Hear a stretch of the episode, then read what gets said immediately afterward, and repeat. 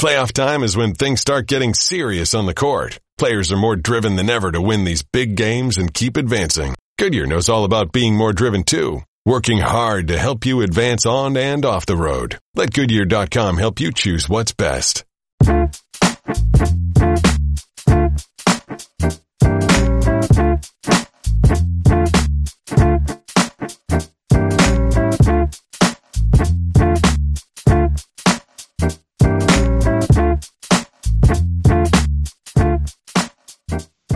It's the Hoop Collective Wednesday edition. I'm Kevin Arnovitz in Los Angeles.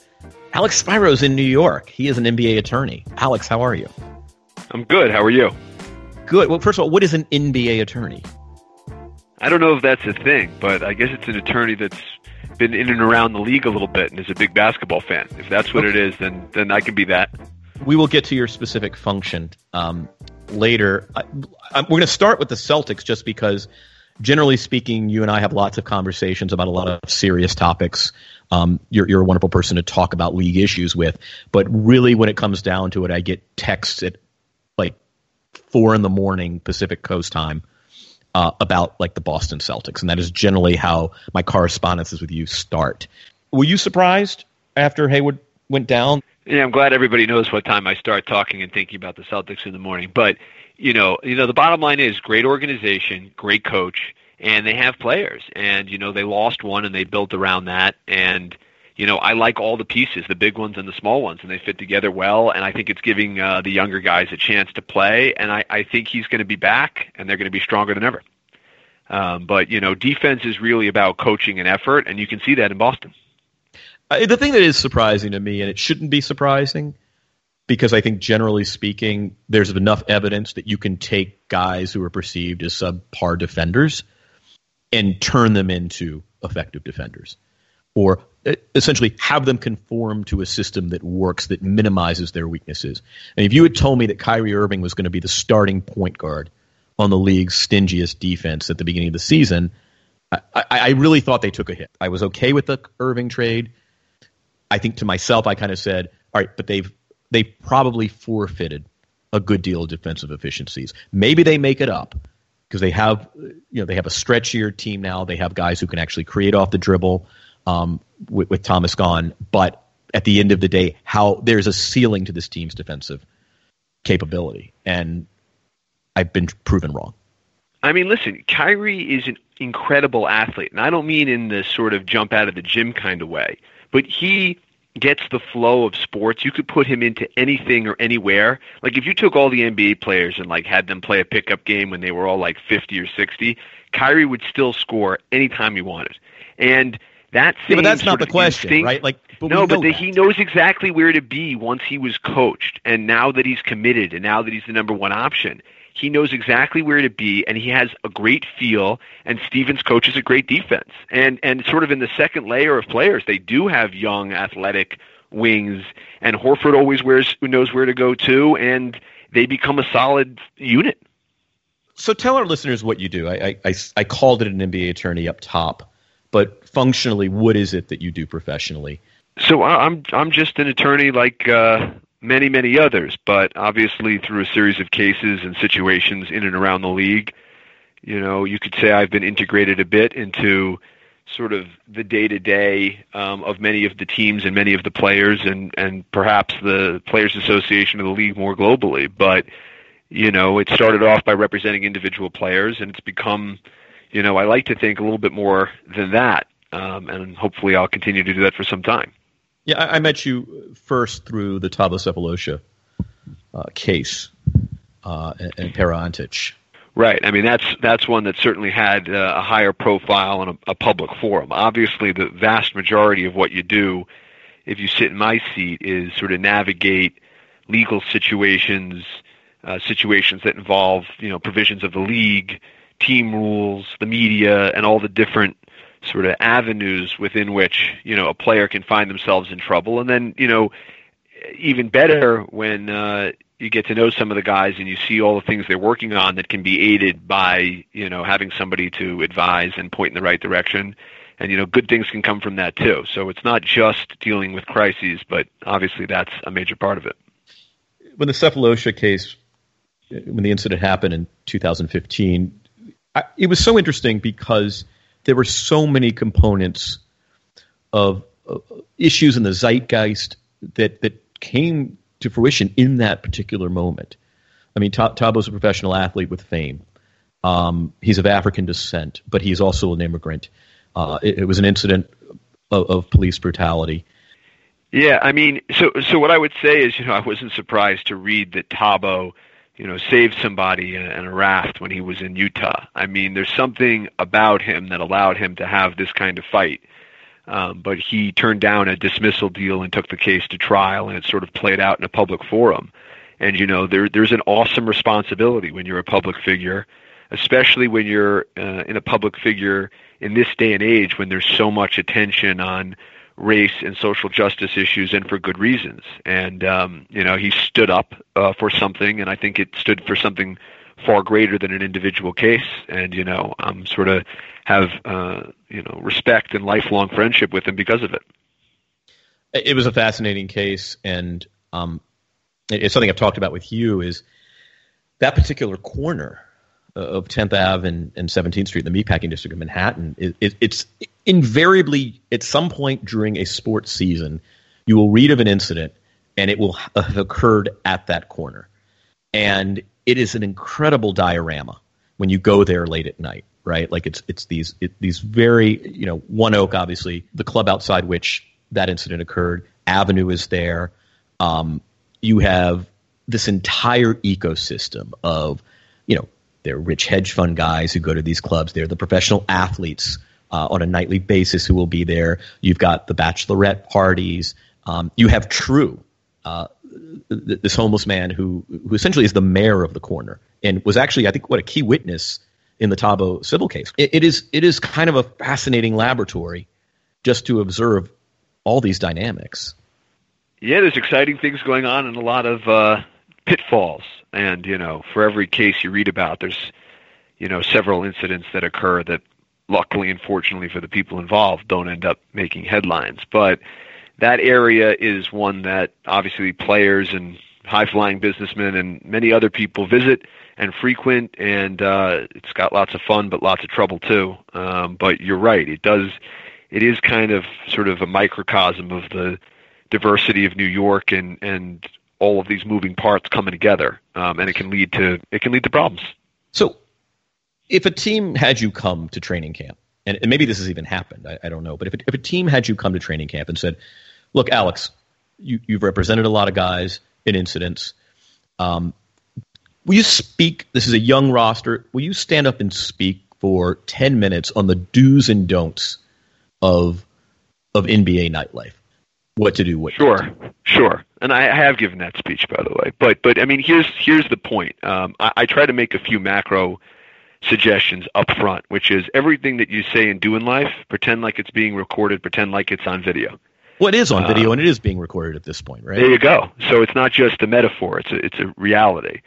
You know, and then in the sort of the practical, I think you, you know, you need a driver. And you need to not be waiting out front of places where there's chances for confrontations and for, for unknowns and uncertainties. Um, there's team security the N B A provides folks, and there's personalized security, and there's other people that can go with you. You know, the old adage, nothing good happens after midnight, you know, but the problem is for these guys, by the time the, the game ends, you know, the happy hour becomes midnight. And, you know, I don't want to be the voice that says you can't be twenty-one or you can't, sort of when you're in one of the, the more exciting cities, see what's out there, because that then restricts you and it, you know, pents you up, and that's not good for anybody either. So yeah, that's, that's always you, one of those things that I've, I've, I've always taken umbrage of when, when a, you know, a fan or whoever says, you know, what were they doing out? And my argument is literally the, their clock, they clock out at, at ten forty-five P M. That is, that is their six P M. If one leaves right. work at six P M, right? Like that ten forty. And they're pretty revved up. They're not working desk jobs. I mean, it's hard right. to just kind of crash. And they, by the way, they haven't eaten. And right. so, so the, the notion that, uh, that an athlete is somehow looking for trouble at one thirty A M, uh, you know, a- after a game that, that essentially lets out at ten forty-five, uh, it doesn't hold water for me. Yeah, they're not looking for trouble. They're looking for fun. Other people might be looking for trouble, but they really don't go out. They have let out whatever aggression or whatever that anybody has on the court. They're looking to relax and have fun. It's just, you know, they're entering a world in which they interact with people differently, perhaps, than you or I interact with people. You know, people come up to you that you don't know why, and they interact differently. They just yell at you, or they say things to you as if you were, you know, not a regular person with regular reactions. And so everything is thrown off psychologically by that sort of strange position that they have. You know, the N B A players are far more famous and more noticeable than any other kind of celebrity because of their size and everything else. And it just creates a strange dynamic that can go wrong. It's sort of an extension of social media. I mean, I think one of the pitfalls of social media, particularly Twitter, is this idea that people don't interact with each other the way they would in a physical setting. Right? They, they they say things they wouldn't say. They represent themselves in a way they wouldn't represent. They uh, they'll issue threats in a way they never would in everyday life. And in some ways, I feel like the professional athlete, and maybe more broadly the famous person, has to kind of live that every day. Like they, they are actually in animated Twitter, even when they're out at a club, even when they're out at a restaurant. Like they are in a situation where those on the other side will say things, do things, react, taunt in a way they never would with a regular schmo. Yep, it's Twitter, Twitter infused with alcohol is uh, leads to a, a strange mess. You've dealt with, I mean, you're often on the phone with the top brass of N B A organizations the morning after an incident, if not sooner. And it, it, it dawns on me, you have a really interesting vantage point by which to or to kind of observe well-run N B A organizations versus poorly run N B A organizations. And be, because you're seeing the way they respond to an emergency situation, you're seeing the way they delegate leadership. I'd love to hear a little bit about that. And uh, I, I know you can't cite specific organizations as being good or bad, or maybe you can. But I think I could cite some of the positive ones. Maybe we leave out the less perfect. Who are some N B A organizations that, that have their crap together when it goes down? Well, well, before we get to the, the, the who's who list, I would just simply say that, you know, when dealing with a crisis, you, you, you sort of You don't want to blame a person for the way they react. You know, on, on everybody's worst day, they may not be themselves. And, you know, some people, it takes them a minute to get through something and then they rise up.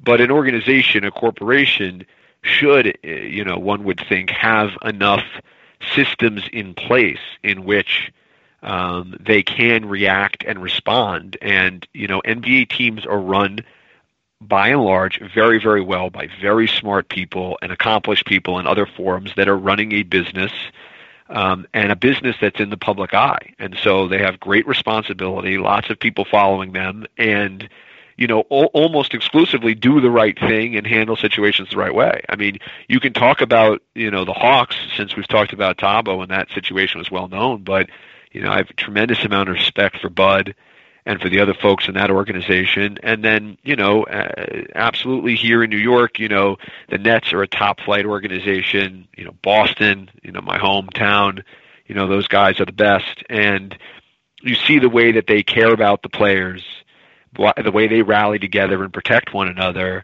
and the way they handle things, not just the smart way, but the right way. And it's, it, it, it sort of impresses you as a fan and, and as somebody who is in and around business as well.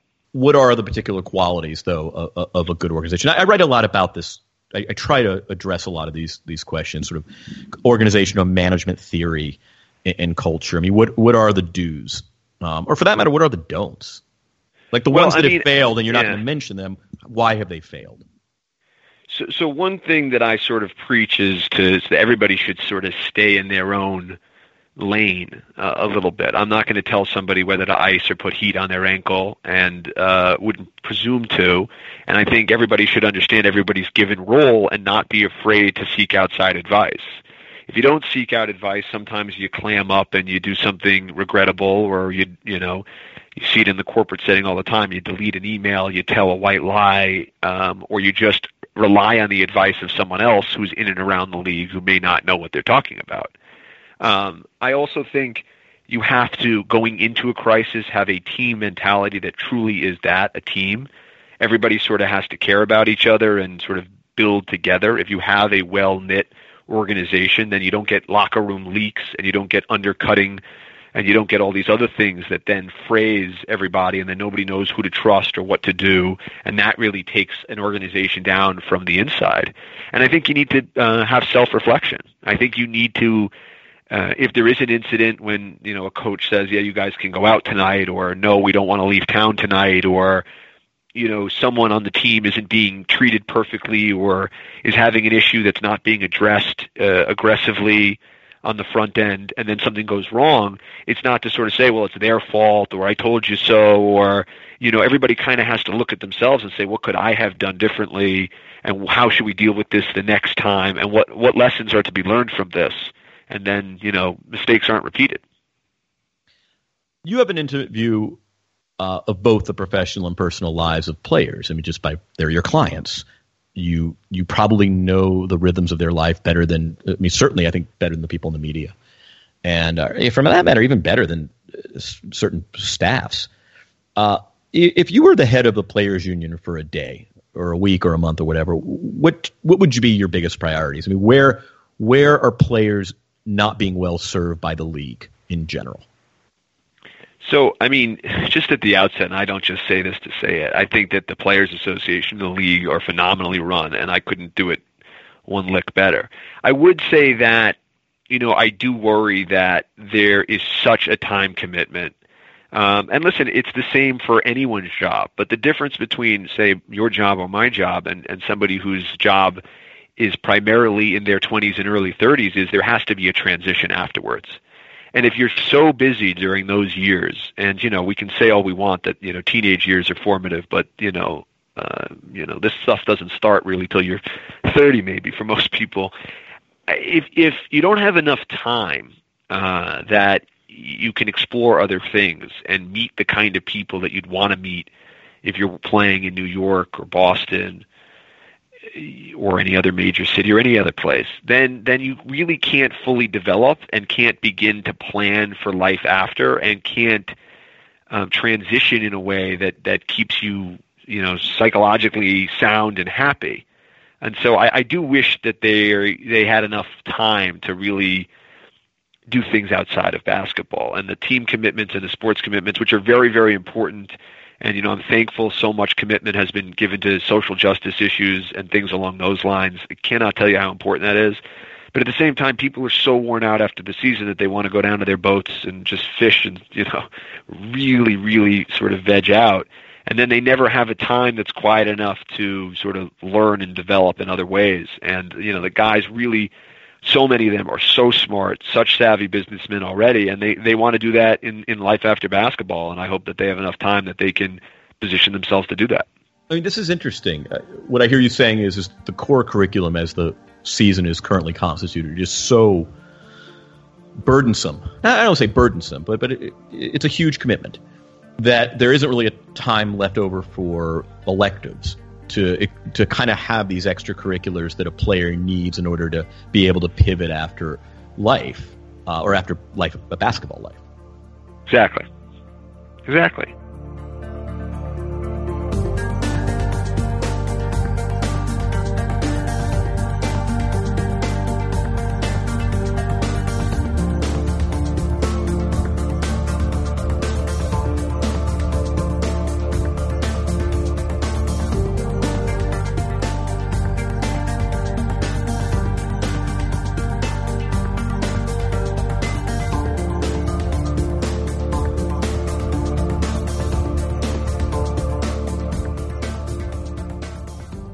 This is an interesting question for you as as uh, you know, fantasy um, P A head.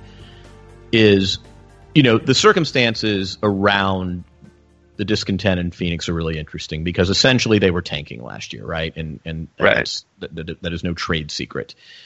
And you know, they there is some it is a matter of debate to what extent Eric Bledsoe was not a hundred percent at the time when he was asked by the team, or not asked by the team, told by the team.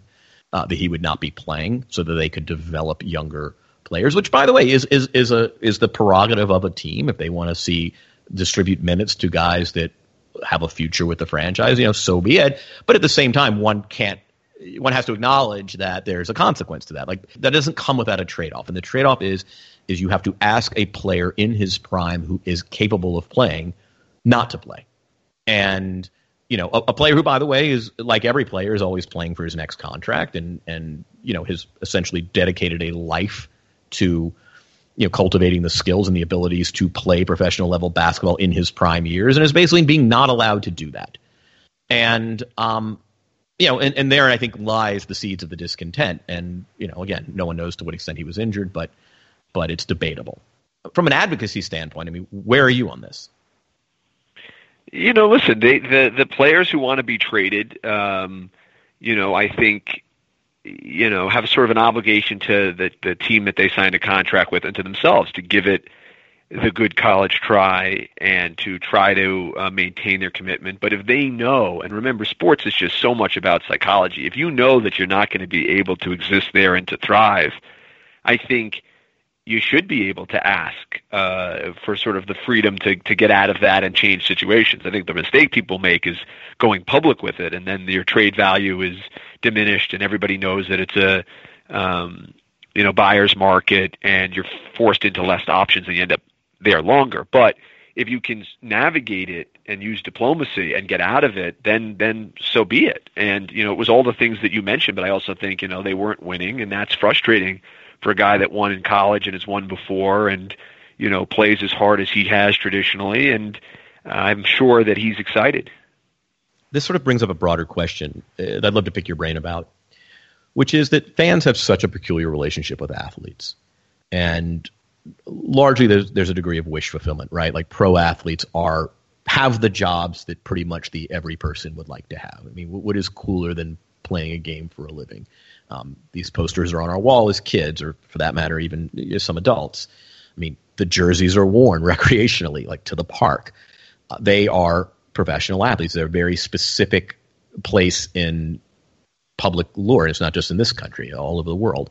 And yet, it seems like fans have certain demands and certain expectations. Uh, they're very quick to call athletes malcontents or ingrates. I mean, the president of the United States essentially, you know, you know suggested that if a you know a, a player should consider himself lucky and fortunate, um, you know, to to be where they are, not as a product of their hard work or anything else, but because as if they were sort of knighted for this and and owed a debt of gratitude for it. And why does that relationship exist? Why is it so peculiar? Why is it so difficult for, um, you know, a, a large swath of the public, and maybe rightly so, to, to, to understand that, hey, no, actually, as you said earlier, you know, the, the day is too busy, or the or the season is too busy, uh, that they, they they are probably overworked. I mean, why why is this craft and this trade treated so much differently, is so exceptional relative to everything else? Yeah, I mean, so I think part of it is that it's a little lonely at the top, and everybody sees the glitter and the, you know, the champagne and all the positives, and it's, you know, an awesome thing to be an N B A player. I mean, to be one of the four hundred fifty people who can play professional basketball, you know, is incredible, but it can be lonely. Um, because of all the difficulties interacting and going out and having people that you connect with on your same level. You know, it's lonely at the top uh, for anybody that's successful, or at least extremely successful in whatever they do. And so, you know, I think people have to realize that it's kind of psychologically difficult to be a famous person and to be and to be at the top and to be a touch lonely. And so you're watching them through every contour of their emotion at times. And if you did that to anybody and you saw how the sausage was made, there would be moments in which you could nitpick or second guess. Um, but for most people, you get to see uh, only the finished product, or only when they do have to appear in public or, or give a speech at a meeting or whatever. Um, you know, the other thing is, I think we get confused about what we say when we say that they should just be thankful, or they are fortunate, or sure, they should be thankful and they should be fortunate, just the way anyone who's succeeded. You know, if you're the top podcast host, you know, you got to be pretty happy. But you should you should fuel a moment of that, and you should remind yourself that you you know life could be a lot worse. But that doesn't mean you're not an individual who has every right in the pursuit of happiness as everybody else. And so I think we we we note that they should feel fortunate, but we should note it and move past it, because okay, they do feel fortunate. I think they all pretty much to a man like being N B A players, but that doesn't mean they're not allowed to want to play in L A and pursue other dreams or do whatever the heck they want. And so you know, I, I think there's something else though. I, I do think the public sees sports as a civic trust. And, and, and, and if you extend the metaphor, athletes are public, public employees, right? Like, there's a reason it's called the Boston Celtics, the the, the Philadelphia seventy-sixers, the Atlanta Hawks.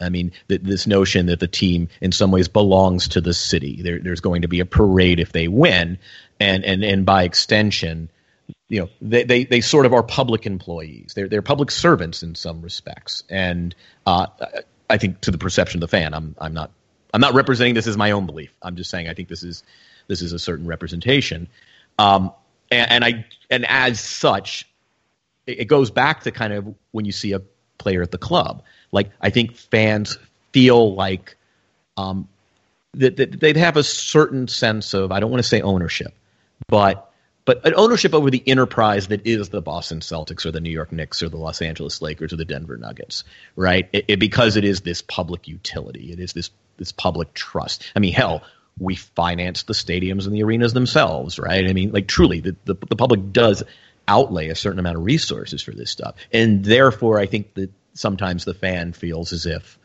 uh, as a result, they, they they they they can make certain dictations that they might not otherwise for the Alex Spiro attorney.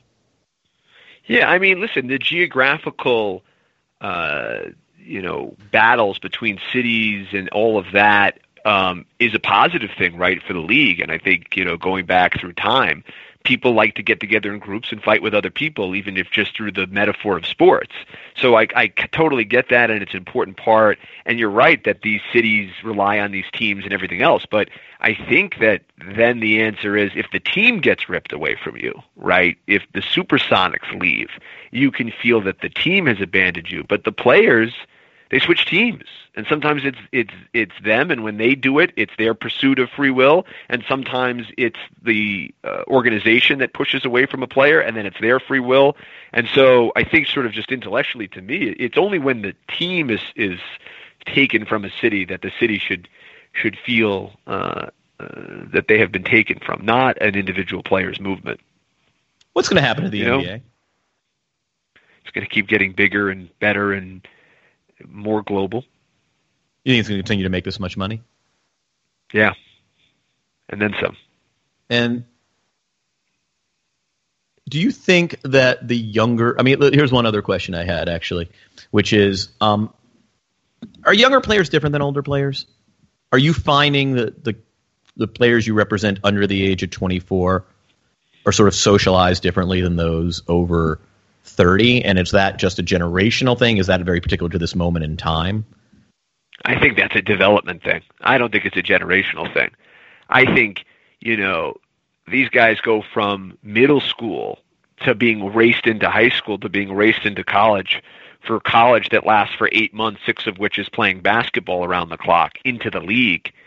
And, you know, it, it all happens so fast, you don't even know where you've landed. And so, you know, when you socialize with, advise, you know, the, the younger players by and large, um, you know, are still getting getting their sea legs. And the older players who have sort of been through a cycle of this, who have seen their first contract come and go and learn the business of that and have had to change teams and move to a new city, you know, like when when most folks go to college and they like learn, okay, what's it like being in a new place for four years without the stability of, you know, if you've been whisked through your adolescence and early twenties like that, you've never even felt what it is like to stabilize as an adult in a new place. So the the the the players that have come up through and had at least one contract and changed teams once and whatnot tend to be, you know, a little bit more active in, you know, how they want you to uh, be an advisor, what they want to do, what they want to do after basketball and outside of basketball, and how they want to be perceived. And, you know, the the the, the younger players are still figuring that out by and large. Who's the coolest guy you know in the league, personally? The coolest? Yeah. I, I think I got to say Chris Copeland, or Chris is going to be very upset. So Cope is the, you know, there, is, is a lot the of these guys are cool are cool in different ways. Some guys, you know, you look up to uh, in in sort of how they've been able to turn themselves um, into businessmen and the respect that they command around the league. Um, you know, a guy like Mello. Um, you know, and then other guys are so true to themselves, like a guy like DeMarcus, that it's cool in and of itself because he's his own man and, and he doesn't need anybody to to tell him sort of how to be himself. I think DeMarcus is the most interesting guy in the league.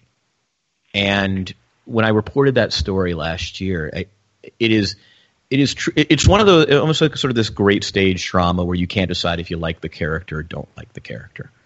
Um, because every time you learn something reprehensible, five minutes later you hear something absolutely commendable, uh, and the best kind of commendable, like like this good deed that that he did and, and you know purposely tried to keep quiet, or uh, and then you hear about just some just terrible behavior in practice or whatever. And and I um, I I think what what I so respect about him is just how brutally honest he was. Even I, I haven't dealt with a player that specifically honest. In, in, in listen, so, listen, I'm a DeMarcus so fan. I'm a DeMarcus fan. I'm on DeMarcus Mountain. I don't know what DeMarcus is, a mountain maybe. But, uh, you know, those things that people point to as indiscretions are so minor and insignificant over the course of time to how big his generosity and heart are and the things that he does on the positive, that they pale in comparison and they're a distraction and they'll end up being a remnant of a younger time. And I think the fact that he, he he is honest to himself and sort of charges ahead is is a better indicator of, of how he will continue to be in the league and moving forward. It's going to be very interesting. When when he's up, um, it, that's going to be a really interesting acquisition for somebody. Because, yeah, the Wizards. Yeah, it's going to be – I mean, you think it's going to be the Wizards? Also going to be I mean, because he's going to, in my opinion, he's going to leave New Orleans. I just don't think that's a necessarily a winning situation. And, you know, there's talk about Los Angeles. There's talk about Washington for obvious reasons. And John Wall. There's also, you know, there's a pretty decent core there. Um, but I, I, I have this inkling and kind of hope that the next place he goes is going to be kind of the magic bullet, that it might be fertile ground for him to prosper as as a player, as a person. You know, deep into the playoffs, the talent is so he is. I, I doesn't sound crazy in, in a in a league with like Giannis and LeBron and everything else. DeMarcus is actually my current favorite player to watch, um, just because it so defies perception. Um, like just the mobility, just the skill set, everything else about it. I just have fun watching DeMarcus Cousins play basketball, which is unusual because big men aren't typically fun to watch. You know, they're inspiring or they're mechanical like Duncan, or Hakeem was graceful, but it wasn't like goody, goody, goody, goody, I'm going to watch Hakeem. It was just, it was Hakeem. And DeMarcus, to me, it, just the collection of skills. And by the way, like the countenances and the expressions and everything else that goes with a DeMarcus performance, that he's this close to maybe combusting right there with thirty-eight points and he still might melt down. It, um, and, and the suspense that comes with just that. But It, it's. I think he's my favorite player from a standpoint of just complexity, surprise, combustibility, everything else. Yeah, he's awesome. He's awesome. It's like he's playing pickup, and even some of the best players are, wor- wor- you know, worrying and wondering whether they should drop step or, or you know, force the guy left. He's just playing pickup out there, and he's he's you know really himself, and he, he's unbelievably talented. But I also know talented, thoughtful men in the league. Who, who who will tell you that I, I pray that you never have to work with someone in your office like DeMarcus Cousins in my office. So it, it's just such a contradiction, and there's so which is what makes kind of storytelling and, and human beings great, right? Like it is complicated. I mean, you can simultaneously respect and loathe and honor and and assail and, and all those things. Yeah, no, I think yeah, I, I hear that, and obviously I've heard that sentiment, but that may come from a place of Uh, misunderstanding um, more than anything, but it is what it is. Alex, I appreciate you joining us. Thanks for having me. It's always fun. Thanks for coming on. All right, looking forward to uh, you know the power coming back to the East. Bledsoe, that's big, and uh, you know another Celtics banner this year probably. Perhaps I'll see you in Boston in June.